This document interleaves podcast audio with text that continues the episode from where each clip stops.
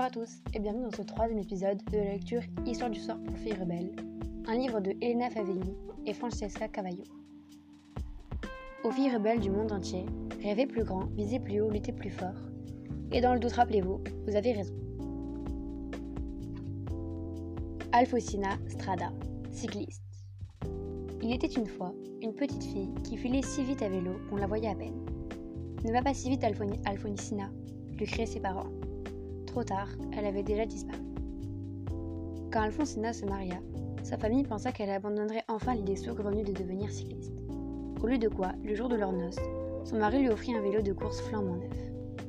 Ils s'installèrent à Milan, où Alfonsina commença à s'entraîner professionnellement. Elle était si rapide et si douée que quelques années plus tard, elle participa au Giro d'Italia, l'une des courses les plus difficiles au monde.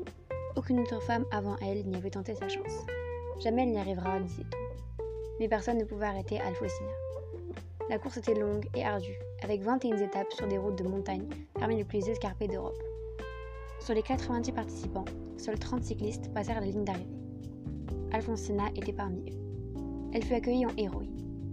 L'année suivante, on lui interdit l'accès à la compétition. Le Giro d'Italia est une course d'hommes, déclarèrent les responsables. Mais encore une fois, cela n'arrêta pas Alfonsina.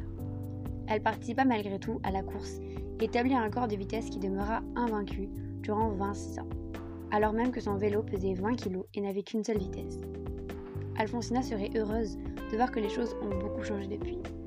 Désormais, les courses cyclistes féminines ont un immense succès. Elles sont même devenues une discipline olympique.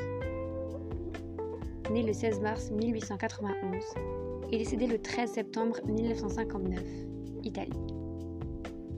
Personne ne peut arrêter mon vélo. Alfonsina Strada.